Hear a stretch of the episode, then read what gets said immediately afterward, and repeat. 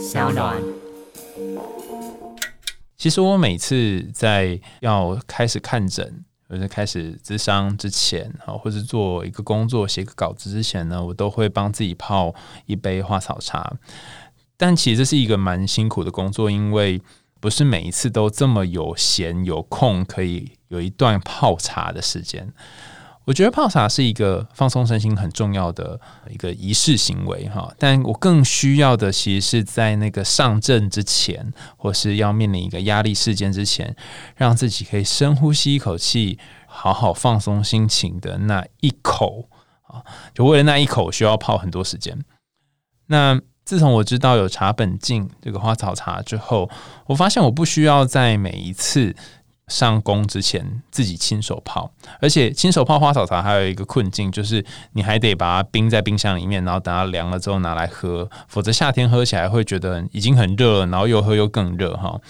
所以茶本净它提供一个新的选择是。我可以先买起来，然后放在冰箱。那不论是要工作、要写作、要录影，或者是要咨商，都可以随时从冰箱里面拿出一个和我亲手泡的几乎完全一样的清新与自然。尤其它的洋甘菊花茶跟我泡根本就是完全一样，百分之百一样。可能是我舌头比较不敏感吧，所以喝不出来。但是我觉得这个一样的感觉让我有一种安心感。我会觉得不论。何时何地都有一种 ready 准备好的感受，所以如果你也希望自己有一个简单、轻松，然后没有压力的放松时刻，那么茶本净有机洋甘菊花茶、南非博士茶将会是你在忙碌的一天当中最佳的选择。嗨，欢迎来到我的森林，我是很可爱又很可口的海苔熊。海苔熊心里话。在这里陪着你，欢迎大家来到海苔熊心里话，我是海苔熊。本集感谢金车茶本净赞助。我们今天这集呢，要来谈一个跟茶壶有关的故事。那这个故事呢，是日本流传已久的传说，最早是从群马县管林市的茂林寺所传出的传说。我们之前也谈过不少的日本童话，是有关于报恩的这个系列啊，所以大家不要太。呃，紧张哦，这茶壶会是一个什么奇怪的故事哈？它也是一个报恩系列的故事。那这个故事呢，它其实很短，不过如果我们仔细看，会发现里面有很多有趣的象征。那尤其是这些象征，在其他的童话故事里面也曾经显现。那呃，它有很多版本，呃，不过我这个版本呃选来，也希望主要是献给那些在感情或是家庭呃关系。自己的社群当中，不断的喜欢呃，一直付出，然后一直燃烧自己，照亮别人的人哦。所以，如果你是这样的人呢，也非常欢迎大家一起收听今天的吩咐茶府的这一集。好哦，那就跟过去一样，请大家找一个舒适的姿势，找个你觉得可以放松的地方坐下，或是站着，甚至躺着。大家可以想象一下，呃，日本比较古早的那个绘本的环境，或是桃太郎时代的这个风景，我们就用这个风景当做一个背景来做开端。那我们要来讲今天的故事喽。很久很久以前，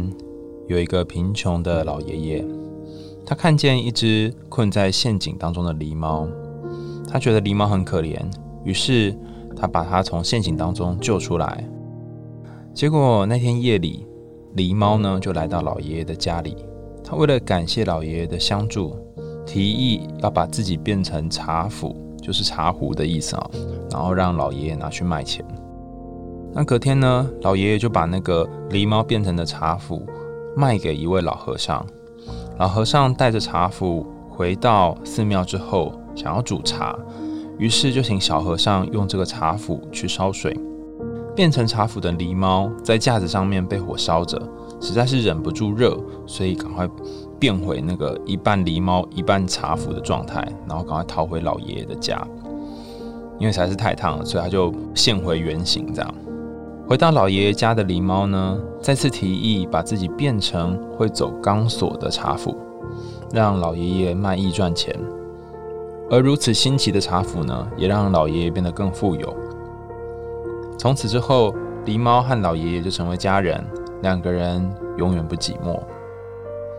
这里还有另外一个版本的结局是这样哈，就是受不了火烧的那个狸猫变回原形，但是没有跳走。他跳下火炉之后呢，又变回茶壶的模样。看到这一幕的老和尚决定不再用这个茶壶煮茶，而是把它供奉在寺庙里面。而听说寺庙里面有神奇茶壶的消息传开之后呢，寺庙里面的香客络绎不绝，也让寺庙的经济状况有了一些好转。好，那这是两个版本的故事。呃，我在谈这个故事之前呢，先跟大家分享一下这个故事的结构。这个故事一开始是有一个贫穷的老爷爷，或者是一个贫穷的寺庙，然后因为这个茶壶，就是这个这个茶壶。狸猫变成茶壶，然后最后变成比较富有的这个状况，所以它有一点像是三段式的。前面先是报恩的情节，然后后来因为这个茶壶它有一些特殊的能力，然后最后有一个很 happy 的 ending。这样，那这三段分别代表什么样有趣的东西呢？哈，其实如果大家去看我们前几期或者听前几集我们讲的童话故事，我都有提到说，第一句话通常都蛮重要的。这个开头的那个很久很久以前，有一位贫穷的老爷爷，他其实跟很多童话的开头相同，就是会有一个贫穷的、寂寞的、孤独的，或是缺乏父母的呃小孩，或是主角。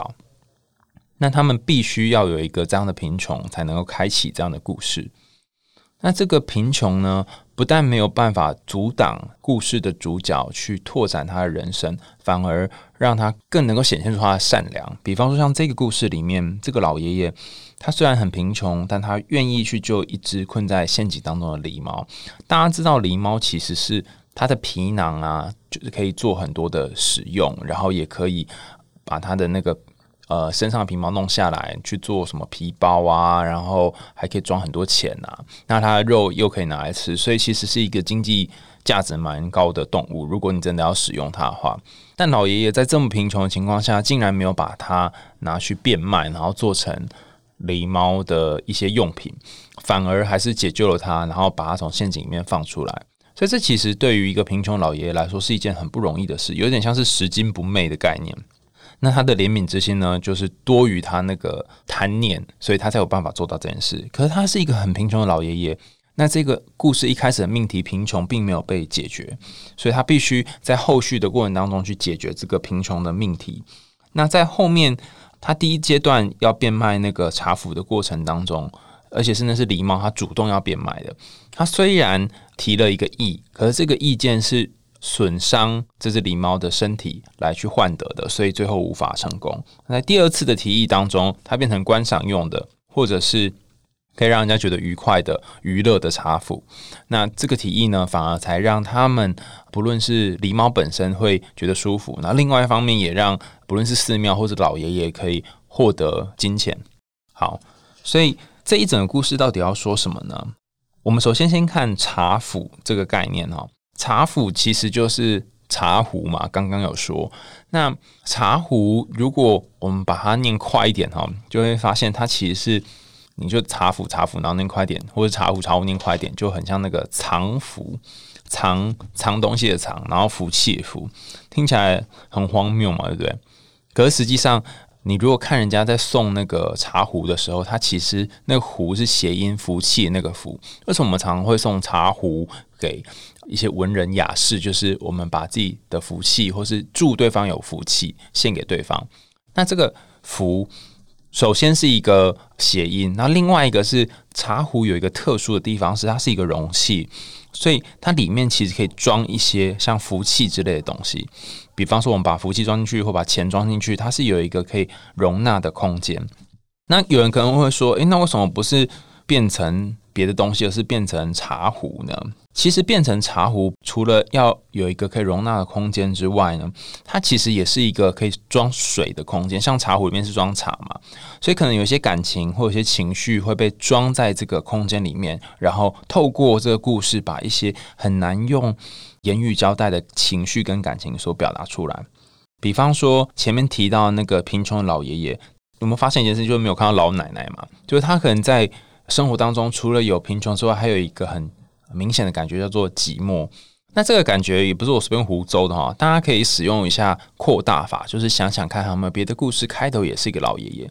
那你就会发现，其实我们之前谈的那个小木偶皮诺丘，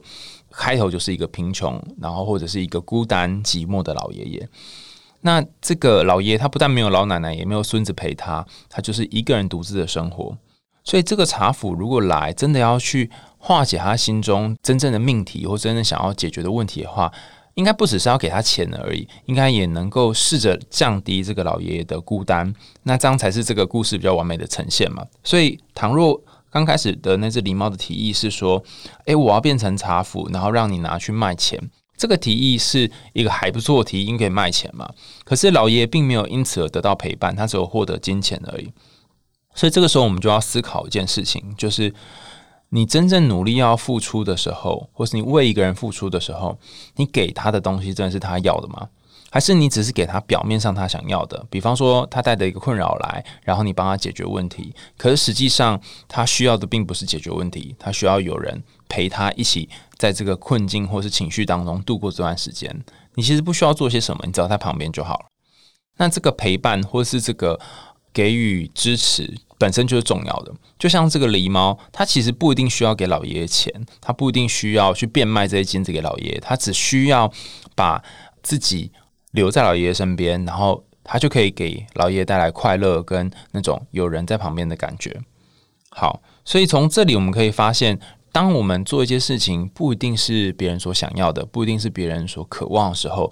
或许你可以像里面的这只狸猫一样，变通去想其他的法则。或者是跟他有需求这个对象讨论，比方说狸猫可能就会跟老爷爷讨论，哎，老爷爷你真正需要什么？那老爷爷可能就跟他说，啊，我膝下无孙啊，然后我也没有人可以陪我，如果你可以陪我的话，多好之类的。那此时狸猫可能就会想到它上面那个方案，就说他们不然我就是变成可以走路的茶壶，然后你就可以在卖艺的时候我陪你，然后会有其他的观众也一起看到你，这样好不好？而且还可以赚钱。像这样子的一个讨论过程，其实在关系当中非常重要。它不是单方向的给予而已，它还是双向的，把我的需求让你知道，然后你看到我的需求之后，愿意回应我这个需求。有些时候，其实我们会很想要找一个懂自己的人，很想要有一个人，他在我们什么都没有说的情况下，就能够知道我们在想什么、想要什么、需要什么，然后给我们我们想要的东西。但并不是每次都这么顺利。在这个故事的一开始。其实这个老爷爷呢，他就是刚好知道了这个狸猫他想要的什么，他可能需要自由，他可能呃需要被解救，所以他给了这狸猫他想要的东西，就是让他可以自由，让他脱离那个捕兽夹。那这个是比较明显的需求，可是有些时候需求是隐而不会的。比方说，像老爷爷的需求，可能表面上是贫穷，可是内心真正深处的可能是孤单或者是寂寞。那这时候他需要的就不是给他钱而已，而是其他的东西。那当我们错误诠释对方需要的东西的时候，很可能就会给出他可能原本并不需要的东西。除此之外，你还有可能会烧伤自己，像是吩咐茶府里面的这只。狸猫，它就把自己给烧坏了，或是把自己烧成圆形啊，因为他没有考虑到说自己这个付出其实是会带给自己损伤的，所以这里也可以让大家去思考一个议题：每次你在付出的时候，除了你要考虑是不是对方需要之外，你要考虑一件事，就是这个付出会不会伤害到你自己？你是在一个委屈、牺牲、忍让，然后像在火一样、火上面一样被烤着的情况下去做出这个牺牲呢？你是心甘情愿的吗？还是你是基于某一种罪恶感或是亏欠感？像这个狸猫，他可能是认为他亏欠老爷爷，然后才做出这样子的一个牺牲呢？那化解亏欠感的方法有很多种，一定需要用那种伤害自己的方式吗？还是你可以用别的方法？有没有那种双赢的策略，可以让你的亏欠感降低，但同时又可以不让自己受伤？那同时又让两个人都获得彼此想要的东西呢？像故事里面的狸猫，他就想到一个很聪明的做法，他就是把自己变成会走钢索的茶壶。那同时他又做了报恩这件事，然后也陪伴了老爷爷。那最最重要、最重要的是，这一个孤单的狸猫，它也有人可以陪伴了。他自己不再是那个孤零零的在炭火上面被烧的茶壶，他可能还有机会可以变成被陪伴的人，或者陪伴别人的人。这样子的一个转化，不只是对于老爷爷的转化，其实也是对于狸猫的一个转化。这有一点像是各取所需啦，哈。呃，狸猫获得他想要的，然后老爷爷获得他想要的。有些时候，那种过度付出的人，或是在一段关系里面做了很多，然后甚至牺牲自己照亮别人，燃烧自己的，像那种茶壶这样子，然后最后忍不住终于现回原形，可能爆炸，可能会呃有些冲突，有表现出一些情绪，觉得对方总不懂你的人。真正需要的是一个好像感觉到你其实也是重要的人，也认为你是他生命当中不可或缺角色的人。他们可能很需要是一种我值得的感觉，比方说我真的值得你来救我吗？我真的值得你把陷阱解开，然后呃牺牲掉你原本可以赚的这些钱，然后把我放走吗？我真的是这样值得的人吗？如果我不值得的话，那我是不是亏欠你好多呢？我是不是没有你想象中那么好呢？所以我必须要还给你好多我当初被救的那种恩惠，然后把这些恩惠都给你之后呢，我才心中会觉得平息。但是有没有一种可能是，你本来就是一只很值得被救的狸猫呢？你本来就是在这个宇宙或在这个社会当中，一只很有能力的，一只能够变幻莫测的。一只能够呃帮助别人的狸猫，只是你没有发现自己是这么重要的呢。所以当老爷救了你，某种程度上面，他也是让一只狸猫变回它原本的样子，然后让它可以去做更多更各式各样的事情。其实你不一定要去报答那个老爷，如果你是那只狸猫的话，你光是可以好好活着这件事情就已经很不错，因为你可能在路上也会帮助到别人呐。所以这个报恩不一定是必须的。那在今天这一集的最后呢，我还要再特别讲一系列有关于狸猫的象征。其实狸猫有好多有趣的象征，大家可以上网搜寻一下哈。我不晓得大家对于狸猫的印象是什么。我第一次想到狸猫的时候，就想到有一些日本料理店前面会放一只巨大的狸猫，不知道大家有没有印象哈？然后这只狸猫会带着一个斗笠，然后穿着很像是渔翁的衣服的感觉。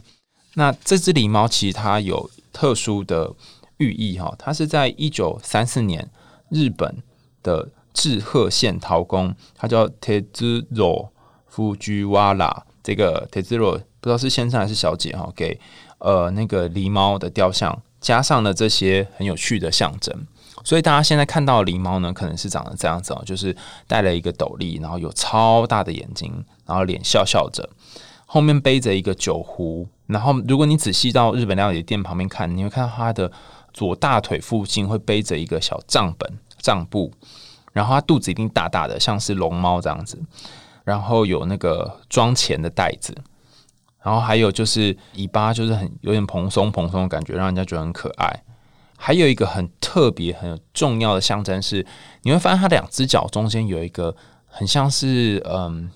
阴囊的东西。就是男生生殖器下面那个阴囊哈，有的会特别把那个生殖器的睾丸的部分做的特别明显，就两颗蛋蛋很大。那有的会还抛光，有没有？所以就是为什么会特别强调这是狸猫的生殖器呢？所以它其实有很多特殊的意涵。那我们先从刚刚前面谈的从头到脚开始谈起哈。第一个是斗笠哈，斗笠是一个特殊的嗯发明啊，它是从很早我们。农人在耕种的时候开始就可以戴在头上的，它的用途是在我们夏天工作的时候可以隔离太阳的照射。呃，你在工作的时候让其他草啊或者稻苗都有太阳照射，可是你自己却不会被晒伤。所以它有一个有趣的象征在于，它其实是跟太阳一起共存的，因为没有人会在。没事的情况下，没有太阳或者没有下雨的情况下，戴着斗笠嘛，所以斗笠它有一些隔绝的作用。可是它同时又是能够包容这些太阳或是这些雨打在身上或打在它的帽檐上面的。所以农人在夏天工作的时候，其实他是在做一个赚钱的工作嘛，但他同时也可能会遭遇到很多灾难，比如说天灾啊，或者是风灾啊。可是这时候，这个斗笠能够帮他隔离一些灾难，甚至隔离太阳日晒会把身体晒伤这件事。所以斗笠其实是象征一些好运或是福报。这个好运或福报呢，它不是凭空而来的，而是在努力状况之下所获得的好运或福报。另外一个有趣的象征是这个狸猫的眼睛，眼睛很大嘛，然后看起来就是可以看透很多东西一样。我记得曾经有一次，呃，我跟督导哈讨论一个很很有趣的卡通，叫做《三眼神童》，我不知道大家有没有看过。它有三只眼睛嘛，然后头上正正上方有一个眼睛是直立的。那我就问我督导说：“诶，老师，这个这个眼睛多一只眼睛是什么意思啊？”那有很多很多的意思嘛，哈。那其中有一个意思，我觉得印象非常深刻。老师就说。可见你可以看到，就是这个眼睛，它是看透人世间很多的事情，然后洞悉一切，或是看穿人情冷暖的。然后我一听就起鸡皮疙瘩，因为在描述这件事情的当事人哦啊，因为这个当事人是一位艺人，所以呃有在电视上播出，所以我们才可以讲他的故事啊。这描述是你的当事人，他其实看破了很多人间的风尘跟烟雨，他已经知道了好多好多的东西，然后他也看惯了人情的冷暖，所以这个眼睛他是很有智慧的，然后也看了很多的事情。所以这个看呢，光是很大的眼睛这件事情就有很深的寓意，就是他不只是看而已，他还是看看尽了，或是看遍了，或看穿了。那如果你对于眼睛哈，尤其是一些动物的眼睛特别有感觉的话，或许你可以想想，你想要看透或看穿的是什么东西。然后第三个是笑脸迎人这件事，因为它会放在这只狸猫会放在迎宾处嘛，所以那个笑的感觉给人心平气和，然后自然或是很舒服的感受之外，还有一种就是好像很欢迎你，然后随时随地都可以来造访这种感觉。所以这是为什么它一定要放在那个。餐厅的入口处，这样，然后再来是酒壶啊。这个狸猫的脚的左下角处，大家会放一个酒壶。通常像刚刚讲这个日式的餐厅，可能是居酒屋，所以放个酒壶很好理解嘛。如果你看一些卡通哈，你会发现这狸猫可能也会带着酒壶，呃，象征的什么不醉不归啊，或是什么今朝酒今宵醉啊，所以是有点享乐的概念。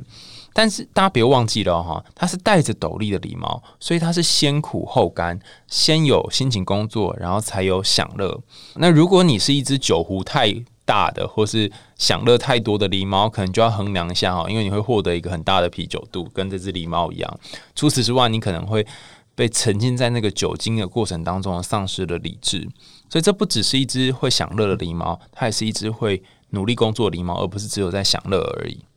那再来是它的酒壶旁边有一个账本，这个账本是用来去记账，可能是记店家的账，或者记一些人生当中的正向或者是负向的账，或是你记一些朋友的账，可能把谁记在账上，把谁记在簿子上面这样子哦。但有点像是我们有些时候承诺别人某些事，或是别人承诺我们某些事情，我们一定要去做到，是一个守信用或是约定好就要完成的概念。接下来是它有一个很巨大的肚子，圆圆的，不论是中国里传说里面那个布袋和尚，或者是呃所谓的福神，都会有一个大大的肚子。那肚子除了象征福气、宽大为怀，或者是度量之外，还有可能是可以包容一些错误，然后把一些罪恶呢都在肚子里面去做一些消化。除此之外，肚子还有一个很特殊的功能哈，它可能可以把一些东西转变，或者是说呃母性的。肚子里面会有子宫嘛？像之前谈过很多次的子宫，这子宫很可能是重新小孩可以重新诞生的一个地方，所以肚子也有可能有这个转化或者是调整的一个象征。再来是钱袋哈。就是装钱的袋子，有的狸猫是它真的会背一个钱袋，有的狸猫是用刚刚讲那个阴囊，就象征性的阴囊来当做它的钱袋。但无论如何，这个钱袋可能就是象征吃穿不完，或是阴囊里面装了很多的钱，然后我们可以享受很久这种感觉。不论是中国文化或日本文化都一样哈，我们都会把发财或是有钱这件事情当做是幸福的其中一个象征。那再来是尾巴哈。呃，狸猫它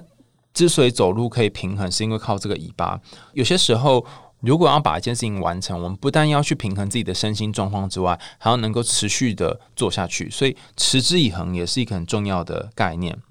那最后我要谈到狸猫的阴囊哦，就刚刚讲这个，还有两颗蛋蛋，它代到底代表是什么意思呢？哈，如果大家去看那个网上搜寻这个狸猫哦。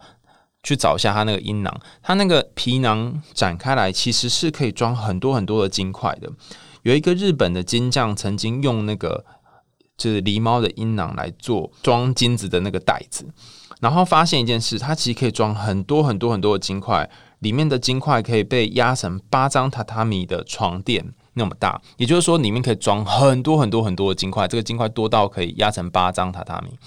你可以想象一个可以装这么多金块的袋子，这么多金块的皮囊，却被老爷爷所舍弃，就是并没有把它割下来，而是带他离开那个陷阱，然后让他有机会可以去报恩。可见这个老爷他是多么的无私，然后多么的考虑到这只。狸猫的心情，而不是只有考虑到自己贫穷的状况而已。那这只狸猫到底是什么动物？哈，阴囊可以做这么大的运用，其实它就是一丘之貉的那个貉啦，犬字边的左边，然后另外一边就是那个各位的那个各，所以一丘之貉的那个貉，大家可以搜寻一下那个貉哈。那这个貉它是一种动物，这种动物它常常被比喻成为低劣，然后用一些肮脏下流手段的动物。那为什么会这样呢？我们可以看这个故事里面的狸猫哈，不知道大家对狸猫印象是什么？很多的印象是跟它会变换，或是会有一些法术，头上放一个叶子，可以变成各种东西有关。那他眼睛又戴着一个很像是那个小丑或是小或是那个小偷的面罩那种感觉，所以就有一种神秘的感觉。那常常会说一丘之貉，可能是你跟他们都一样，都是一些下流的或是不入流的人。都用一些很奸诈、巧诈的手段，可是实际上你要想想看，不是每一个人都会用这些巧诈手段，不是每一个人都有办法能够有这些变换的能力。所以，如果我们说它是一休之貉的河，或者它是头上有叶子的狸猫，代表它有一种能力是可以不拘泥的，可以不落俗套的，不被世人所限制的。呃，去在不同的情况下面去做一些变换。你身边有这样的人吗？他们其实是能屈能伸的，然后对于很多的困境是有所弹性的。有些时候，他们想到的点子会让你有一种“哇，怎么可以这样想”的感觉。那倘若你也有这样的朋友，或是身边有这样的对象，那你或许就可以体会到什么叫做狸猫式的变换。那有些时候，他们用的手段或是方法会让人觉得啊，看起来好小人哦。可这个小人也是他们赖以生存的技能。甚至有些时候，光明正大走的的路呢，不一定能够带我们去到真正能够去的出口，反而要透过这种有一点小聪明的奸巧的方式，然后会获得你想要的东西。所以，如果这个狸猫很吸引你的话，你可能要想一想，你最近的生活当中是不是都用一些很正常的方式、一些公正的方式来获得你想要的东西，可是你却一直失败。那有没有可能用一些比较小聪明的小技巧的变换的、别人意想不到的方式去达成你想要的目标呢？这可能就是你之后可以继续探索的主题。好，最后一个就是刚刚我们讲这个阴囊的部分呢，有一个是有关于。变换，或者是还可以赚很多钱，但是阴囊还有另外一个有趣的隐喻是有关于性欲。呃，我们可以看到，在这个吩咐茶府的故事当中，它跟一般的故事不一样，是它没有出现王子公主，它也没出现什么呃男主角女主角，通篇都是一个阳性嘛，就是那个老爷爷。那这一只狸猫，倘若它是有阴囊的狸猫，应该也是个阳性，然后。寺庙的老和尚也是一个阳性，所以是一个阳性很强的、很强的一个故事。可是有趣的是哈，你会发现它其实是一体两面。这个阳性很强的故事，它却用一个阴性的特征，比方说像茶壶就是一个，我觉得是一种阴性的代表，因为它有一个呃中空的，可以包含一些东西的内在。然后或是用阴囊这样的东西来作为它的故事内衬所表现出来的意涵，所以虽然表面上都是男性的角色，但其实里面有一些阴性的部分。那这个要讲的是什么呢？当这个茶壶呢，它只是用来装水，把这个水烧开让人家喝，它可能还是原本的茶壶的功能。但这个茶壶它可以跟这个阳性结合，也就是不论是这个故事里面的老爷爷，或者是寺庙的老和尚做结合。结合不是说这是狸猫跟他们在一起了，而是说茶壶的功能要跟这两位老先生的特色或他们的需求结合在一起，那就会有一个比较恰当的结局。那这个故事要讲的，或许是如果你是一个那种一直付出、一直包容别人、一直做好多好多事情的人。那你的个性可能是属于那种照顾的，或者是让别人觉得舒服的、自在的这个角色。如果你要前进，或者这段关系要前进，或两个人要幸福的话，要做的事情不是你一直在那边烧水、烧水，然后让自己很烫很烫，而是你有没有可能跟这个你生命当中的老爷爷，或是生命当中的这个老和尚去做一种和解。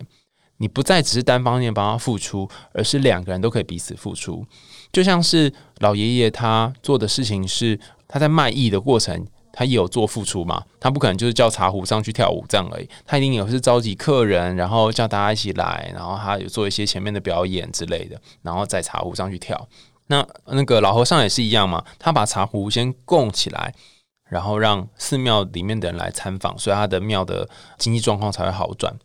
所以。对方也要做一些付出，对方也要有一些努力。那你允不允许对方也做一些付出呢？你能不能认同对方有些时候也可以爱你一些，然后给你一些你也需要的东西呢？那当你愿意让对方进入你的生命，让对方可能也照顾你一些部分，那么你的照顾呢，可能会出现两倍或是三倍以上的效果。好，今天跟大家分享的是那个分福茶府的故事。它表面上看起来是一个好像是报恩系的。故事，可是这个狸猫又有很多有趣的意涵，然后再加上我们刚刚解释的，其实它是一个阳性为表的故事，但里面却藏着一些阴性的特质。我们或许可以从这故事里面学到，当我们要在一段关系当中付出的时候，哪一种付出的形式会让彼此更往前一点，让彼此更幸福一点，而不是只有单方幸福或是单方痛苦。